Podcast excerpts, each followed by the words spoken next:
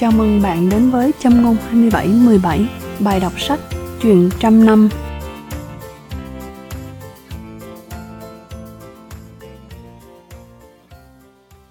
Chương 3 Trong khi hội chúng hát thánh ca kết thúc, tôi có cảm giác ê chề của một người bại trận. Hội chúng quá im lặng vào phần cuối, tôi không thể cưỡng lại tâm trạng muốn biết ý kiến của đa nhồi cho được an tâm. Tôi nói nhỏ với ông, có dài quá không? Không dài đâu, hội chúng nghe rất chăm chú. Nhưng sau đến cuối họ lại yên lặng quá vậy. Ở đây như vậy đó, càng cảm động họ càng yên lặng. Tôi không biết có phải Daniel cố tỏ ra lịch sự hay không. Tôi hỏi thẳng, anh nghĩ sao về bài giảng, có tệ quá không? Daniel cười thông cảm như thể ông rất quen thuộc với những cảm nghĩ của tôi. Ông bảo, anh đã nắm được sừng bò. Anh có nghĩ là họ Phật ý không?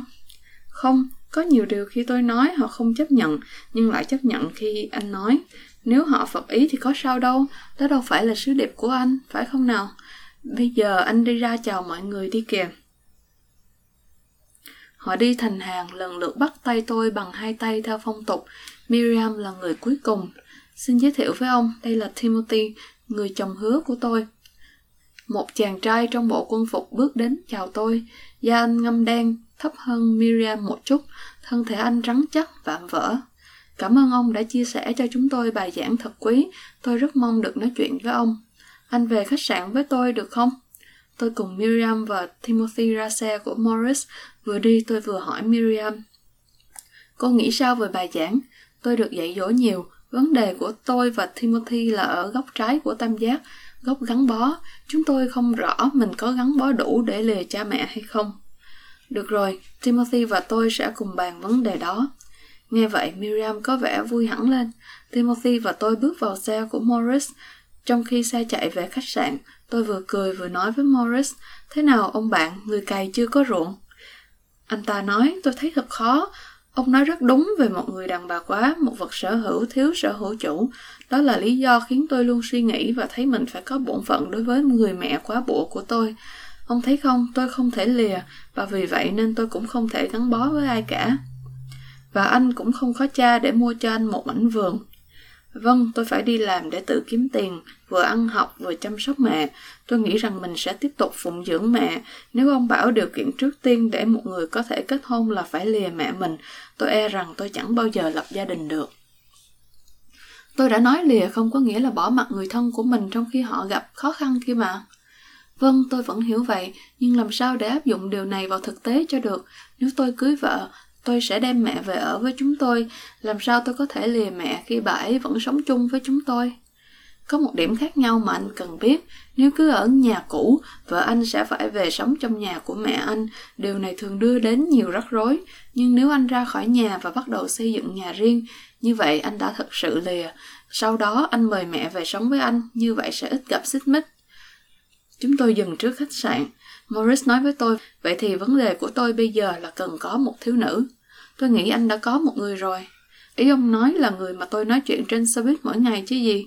Tôi chưa biết ra sao, sau bài giảng tôi tự hỏi không biết cô ta có phải là người cùng tôi nên một thịt để có thể chia sẻ mọi sự như ông đã dẫn giải hay không. Nếu anh lớn hơn cô ta 18 tuổi, có lẽ cô ấy ở vào cỡ con gái anh, anh sẽ lâm vào thế phải cư xử với cô ta như vậy. Hoặc giả trong điều kiện thuận lợi nhất thì cô ta chỉ là một mảnh vườn biết vâng lời chứ không phải một người bạn đời. Morris cười lớn. Có lẽ đây là lý do vì sao đàn ông châu Phi ưa cưới vợ trẻ. Họ muốn có mảnh vườn biết vâng lời.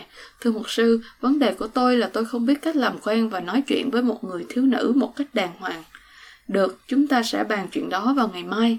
Anh cũng sẽ đến đón tôi chứ. Nhớ đưa mẹ anh cùng đi. Mẹ tôi, chi vậy? Bà đã hơn 60. Tôi nghĩ bà không lưu tâm đến việc nghe giảng về tính dục và tình yêu đâu. Anh cứ đưa bà đi nhóm đi. Morris lái xe đi rồi, tôi cùng Timothy lên phòng. Chúng tôi vào đề ngay. Tôi nói, Miriam có nói chuyện với tôi hồi chiều ở phi trường. Có, tôi biết. Ông thấy Miriam có được không? Dễ thương và cũng đẹp nữa. Nếu tôi cưới Miriam theo ông thì có hạnh phúc không? Anh nghĩ rằng cô ấy sẽ đồng ý kết hôn với anh. Đó chính là vấn đề. Miriam đang do dự không biết chúng tôi có hợp nhau không. Cô ấy có nói với anh vì sao do dự không? Dạ không, chúng tôi rất ít nói chuyện với nhau, nhưng tôi có thể đoán ra điều đó. Tôi thấp hơn nàng khoảng hơn một phân và lại đen hơn nàng một chút nữa. Đen hơn có hại gì? Có chứ, Chúng tôi nghĩ nếu bớt đen một chút sẽ đẹp hơn. Tôi không nghe Miriam đã động gì đến điều đó. Vậy nàng sẽ nói gì? Tôi mong chính anh sẽ hỏi nàng. Nhưng thưa mục sư, chúng tôi không thể nói chuyện với nhau về những điều đó. Tôi nghĩ Miriam muốn ông nói với tôi nên nàng mới sắp xếp buổi nói chuyện này. Tôi hiểu, nhưng tốt hơn chính cô ta phải nói chuyện với anh. Như vậy hai người mới học được một điều không thể thiếu trong hôn nhân, đó là chia sẻ. Timothy im lặng. Năm nay anh bao nhiêu tuổi? Dạ 22. Anh có biết Miriam bao nhiêu tuổi không? Thưa không, nàng chưa bao giờ cho tôi biết. Cô ta làm được bao nhiêu tiền mỗi tháng? Tôi chưa bao giờ hỏi nàng về điều đó. Tôi rời ghế nhà trường sau khi học xong lớp 8, sau đó tôi vào quân đội. Hiện nay anh có dự tính không? Mục sư nói sao? Dự tính? Anh đang hướng đến điều gì, có ước mơ gì ở tương lai không? Không có gì đặc biệt. Vài năm nữa có thể tôi lên trung sĩ, có lẽ chỉ thế thôi. Còn Miriam thì đã tốt nghiệp trung học, làm nhiều tiền hơn anh và lại lớn hơn anh một tuổi. Vậy à, anh ta có vẻ suy nghĩ, nhưng đây có phải là những ngăn trở cho hôn nhân không? Thường thì không phải, còn có những ngăn trở lớn hơn. Liệu cuộc hôn nhân của chúng tôi có thành công không? Có thể thành công nhưng không dễ, nó đòi hỏi phải nỗ lực nhiều, nó tùy thuộc hoàn toàn vào việc hai người có yêu nhau đủ để thực hiện nỗ lực này không. Nhưng thưa mục sư, tôi yêu nàng. Timothy quả quyết, nếu không cưới nàng tôi không biết mình sẽ làm gì. Tự tử phải không? Đã có lần tôi nói với nàng như vậy. Đây là lầm lỗi lớn nhất của anh, Timothy à. Điều này khiến tôi nghi ngờ không biết anh có thật sự yêu nàng không. Tại sao ông nghĩ vậy? Vì anh cố làm áp lực với nàng bằng cách dọa dẫm, đó đâu phải là yêu. Tình yêu không bao giờ ép uổng người khác. Tình yêu thật đem đến cho người khác sự tự do hoàn toàn, ngay cả quyền tự do nói không. Nếu lấy anh để anh khỏi tự tử là nàng lấy anh vì sợ chứ không phải vì yêu. Nhưng tôi có thể làm gì được để nàng yêu tôi? Hãy tỏ cho nàng biết anh yêu nàng, không phải bằng cách đe dọa nhưng bằng nỗ lực làm việc. Timothy có vẻ hơi sợ. Làm việc sao? Làm việc gì? Làm ngay trong bản thân anh. Anh ta nhìn tôi không hiểu gì cả. Trong quan hệ của anh với Miriam, điều làm tôi lo lắng hơn cả không phải là khác biệt về tuổi tác, về học vấn, nhưng vì anh thiếu cao vọng, thiếu ao ước. Tôi chắc chắn rằng Miriam mong mỏi nàng có thể tiến xa hơn trong tương lai, nhưng anh vừa nói với tôi rằng anh có thể lên cấp trung sĩ. Chỉ có thế thôi, anh thiếu ao ước, thiếu cao vọng. Nếu anh lấy Miriam, đây là nguyên nhân gây ra những rắc rối trong đời sống lứa đôi. Nhưng tôi không thể thay đổi chiều cao, tuổi tác hay thay đổi trình độ học vấn mà tôi đã có.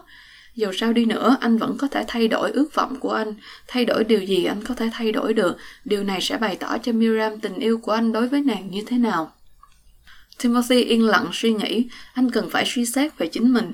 Timothy rời khỏi phòng tôi với nét mặt không vui. Tôi chắc là anh ta không ngờ nói chuyện với tôi lại đi đến kết cục như vậy.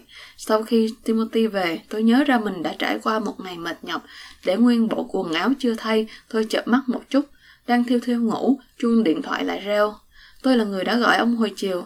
Tôi rất mừng cô đã gọi lại, tôi quên không hỏi tên và địa chỉ của cô. Tôi không muốn ông biết tên và địa chỉ của tôi. Tôi không muốn chồng tôi biết tôi đã nói chuyện thế này. Cô đã gọi cho tôi ở đâu đó? Tại nhà, chồng tôi mới vừa đi uống bia, nhưng khi nào anh ấy về tôi phải cúp máy ngay. Tôi hiểu, hồi tối tôi có đến nghe ông giảng, tôi trốn học, nhưng phải trở lại trường trước khi chồng tôi đến đón, nhờ vậy anh ấy không biết tôi đến nhà thờ. Thế cô nghĩ sao về bài giảng? Bài giảng của ông rất hay, chỉ có một điều tôi không thích là hình tam giác. Cô không thích à? Có gì sai không? Không phải vì nó sai, chỉ vì tôi không thích. Nó có quá nhiều góc cạnh và mũi nhọn gây thương tích. Đó là cách suy nghĩ của đàn ông về hôn nhân. Toàn là góc và đường thẳng. Tất cả phải vừa khít ăn khớp với nhau. Thật hoàn toàn không hấp dẫn đối với tôi. Cảm ơn cô. Khi suy nghĩ về hôn nhân, tôi nghĩ đến một cái gì tròn trịa, mịn màng. Cái gì đó ông có thể quấn quanh mình như chiếc áo choàng ấm áp. Có lẽ tôi nên vẽ một vòng tròn với ba phần. Tôi nghĩ đến một cái hay hơn, khi nhìn một hình tam giác ông vẽ lên bảng, tôi nghĩ nó gần giống như một cái túp lều vậy. Một túp lều à? Vâng, một túp lều. Ít nhất phải có ba trụ, nếu không đủ nó không thể đứng lên được. Nhưng nếu nó đứng, ông có thể chui vào bên trong và cảm thấy ấm áp, an toàn trong mưa gió và giông tố. Đó là hình ảnh tôi thích nghĩ về hôn nhân. Tôi chưa từng nghĩ theo cách đó. Cô có cảm thấy như vậy trong căn nhà cô đang sống không? Không, túp lều của tôi chưa được hoàn tất, còn thiếu chóp lều. Góc ông gọi là lìa khỏi, góc tượng trưng cho hành động công khai hợp pháp của hôn nhân, ấy là một đám cưới. Nếu chốc lều còn thiếu, chắc chắn mưa đang rơi vào trong lều của cô. Đúng vậy thưa một sư, trời đang mưa tầm tã, chẳng có gì là ấm cúng cả, ai có thể giúp tôi sửa lại căn lều. Nếu cô muốn, tôi sẽ giúp cô sửa lại. Tôi đã lìa cha mẹ mà vẫn chưa được kết hôn cách hợp pháp và công khai. Không, việc lìa khỏi của cô khác với điều kinh thánh dạy. Đó không phải là một sự ra đi có sự thỏa thuận của cha mẹ. Tự nguyện ra đi và cho phép ra đi. Ra đi trong thỏa thuận như vậy cuối cùng sẽ làm cho họ gần gũi với nhau hơn. Còn cô đã lìa cha mẹ mà không có sự đồng ý, cho nên bây giờ họ cũng bỏ mặt cô trơ trọi. Nhưng tại sao chồng tôi lại không hoàn tất cái chóp của túp lều? Có lẽ vì anh ta biết cô không thể trở về với cha mẹ mình nữa. Chẳng sao, và ít nhất anh ấy đã không đối xử với tôi như đối xử với một ảnh vườn. Điều gì đã làm cô đang chắc như thế?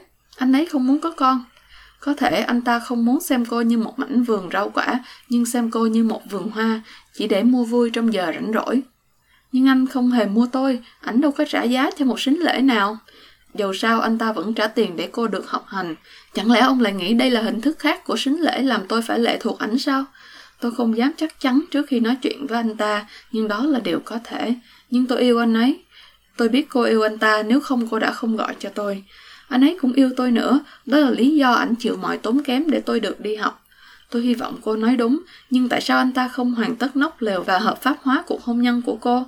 Cô ta lại khóc. Cô không thể cho tôi biết số điện thoại để nói chuyện với anh ta sao? Không được đâu, ảnh đang về kia rồi. Cô ta vội vã cúp điện thoại. Một túp lều, quả là một thiếu nữ thông minh.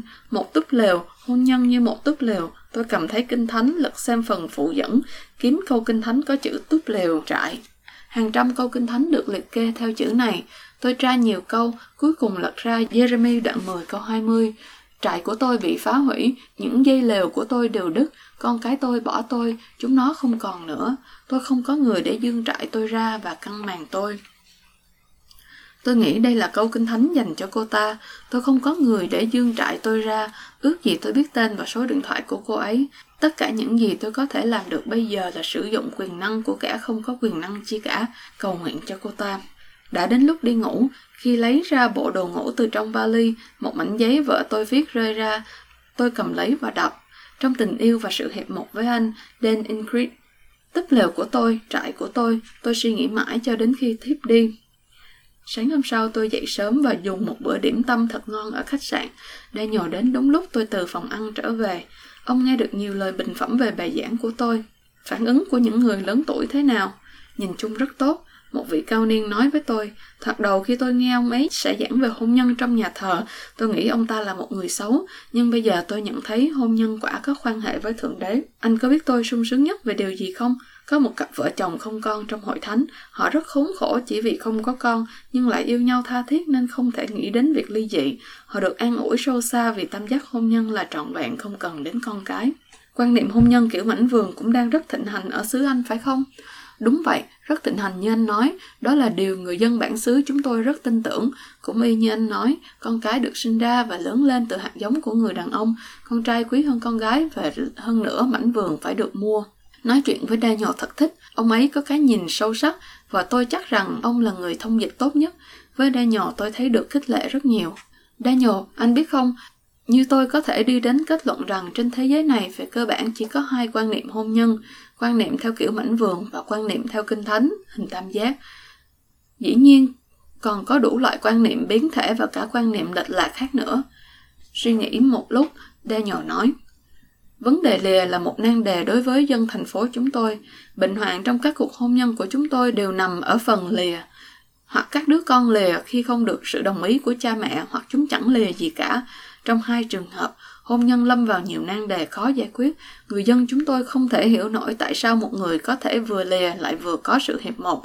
Làm thế nào một người cảm thấy hiệp một mặc dù cứ ra đi. Tôi không nghĩ rằng mình có thể giải thích rõ ràng được, đó là một nghịch lý. Cách duy nhất để diễn tả điều đó là qua hình ảnh của Đấng Christ. Trong thư Phaolô đã gửi cho người Epheso, ông nhấn mạnh, vậy nên người đàn ông phải lìa cha mẹ mà gắn bó với vợ mình. Tôi nói về Đấng Christ và hội thánh vậy. Epheso đoạn 5 câu 31 đến 32. Đấng Christ lìa cha thiên thượng mà vẫn hiệp một với Ngài.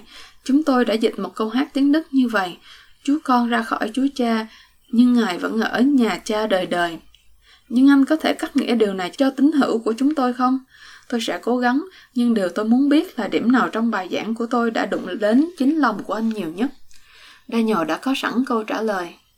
Phải gần gũi nhau hơn hết, gần hơn bất cứ ai, bất cứ điều gì khác. Đối với tôi, chức vụ mục sư và những bổn phận trong gia đình là hai điều khó có thể thu xếp cho quân bình. Tôi không có đủ thì giờ dành cho vợ. Tôi luôn dành ưu tiên cho công việc và kế đến mới là vợ. Khi nàng phàn nàn rằng không bao giờ có thể nhờ vả tôi trong việc cơm nước, điều đó rất đúng. Và ngay cả khi đang ăn tôi cũng phải đứng dậy ba bốn lần để tiếp khách hay nghe điện thoại. Tôi không biết hôm qua lúc ở trên xe, Esther nói đùa hay có ý nghiêm trang. Nàng đã nói rất nghiêm chỉnh đó anh, và nàng nói đúng, nhưng tôi không biết làm sao để thay đổi tình cảnh đó. Rồi những điều anh nói về sự chia sẻ cũng chạm đến đời sống tôi rất nhiều. Chúng tôi không có được điều đó, chúng tôi không có thì giờ để chia sẻ. Điện thoại reo, lại thiếu nữa ấy. Cô đang gọi cho tôi ở đâu đó, dạ ở trường, chúng tôi đang nghỉ giữa giờ. Tối hôm qua cô có nói với chồng cô về việc anh ấy nên đến gặp tôi không? Dạ không. Tối qua tôi đã tìm được cho cô một điều. Cô có kinh thánh không? Dạ có, tôi có một cuốn từ khi còn đi học ở làng. Vậy cô xem Jeremy đoạn 10 câu 20 nhé. Đó là câu kinh thánh dành cho cô. Tôi sẽ xem. Chào ông, chung vào lớp rồi. Tôi chỉ muốn gọi điện thoại để thăm ông thôi. Đặt ống nghe xuống, tôi nói với đa nhỏ. Một người giấu tên gọi tôi, đây là lần thứ ba. Cô ta sống với một người nhưng anh này không muốn hợp thức hóa cuộc hôn nhân đó. Được anh ta cho đi học và cô ta xem đó như là một bằng cớ của tình yêu. Đây là điều không lạ gì với thành phố này. Rất hiếm khi có một đám cưới tại nhà thờ tôi, người ta ngần ngại bởi vì hôn lễ làm cho việc ly dị trở nên khó khăn. Có lẽ họ chỉ nhờ nhà thờ làm lễ thành hôn khi cả hai đã sống với nhau và đã có vài mặt con. Anh thấy đó, đời sống ở đây đâu phải những đường thẳng kẻ thẳng tắp và minh bạch như hình tam giác của anh, đủ thứ chuyện rắc rối xen vào. Cảm ơn anh đã cho biết điều đó. Cô gái kia cũng không ưa khái niệm về hình tam giác vì các góc nhọn làm cô ta khó chịu. Daniel vừa cười vừa nói, góc nhọn cũng làm tôi đau. Thôi được, chúng ta sẽ trở lại vấn đề của anh. Tối nay sau bài giảng, khi các con của anh đã ngủ, chúng ta có thể ăn tối với nhau không? Tôi muốn nói chuyện với cả hai người. Tối hôm đó, Morris đến đón tôi. Có một người đàn bà đứng tuổi cùng đi. Bà ta ốm và nhỏ, mái tóc được phủ kín bằng chiếc khăn quàng trắng. Đôi mắt sáng nổi bật giữa gương mặt nhăn nheo. Bà chào và nói chuyện tự nhiên với tôi như thể tôi hiểu được ngôn ngữ của bà. Morris thông dịch, mẹ tôi chào ông và nói rằng bà là một vật sở hữu không có sở hữu chủ. Bà có một cậu con trai rất tốt. Nó chăm sóc tôi chu đáo lắm. Bà có thể hãnh diện về anh ta đó. Nhưng nó cần có vợ. Tôi sẽ chăm sóc vợ nó hết lòng. Cô ta không phải làm nhiều việc đâu. Tôi sẽ nấu ăn cho cả hai đứa nó. Vừa khi Morris dịch xong, tôi nói, Mẹ anh muốn anh đưa vợ về nhà và bà tiếp tục làm chủ gia đình, coi sóc việc nội trợ. Anh phải cắt nghĩa cho bà thật rõ ràng những điều tôi nói về việc lìa, đặc biệt là về vấn đề bếp nút. Ngay cả khi mẹ anh dọn đến nhà anh, ai là người có trách nhiệm coi sóc bếp nút, điều này phải được phân định cho rõ ràng. Morris nói, tôi mong ông sẽ giải thích cho mẹ tôi, những gì ông nói sẽ có ý nghĩa hơn. Điều lạ là có một số việc chúng ta chỉ thấy dễ chấp nhận nếu do một người lạ phát biểu. Tôi nghĩ rằng mọi người đều gặp rắc rối ở chỗ lìa, nhưng đây lại là sự khôn ngoan thiên thượng. Chúng tôi đã đến nhà thờ, lại vẫn đông nghẹt. Khi tôi đứng trên bục giảng bên cạnh đa nhỏ, tôi có, tôi có cảm tưởng hoàn toàn hiệp một với ông ta trong sứ đẹp chúng tôi phải nói. Cảm ơn bạn đã lắng nghe bài đọc Chuyện trăm năm từ podcast trăm ngôn 27-17. Chúc bạn thành công trong việc học hỏi và vun đắp cho tình yêu trong Chúa của mình.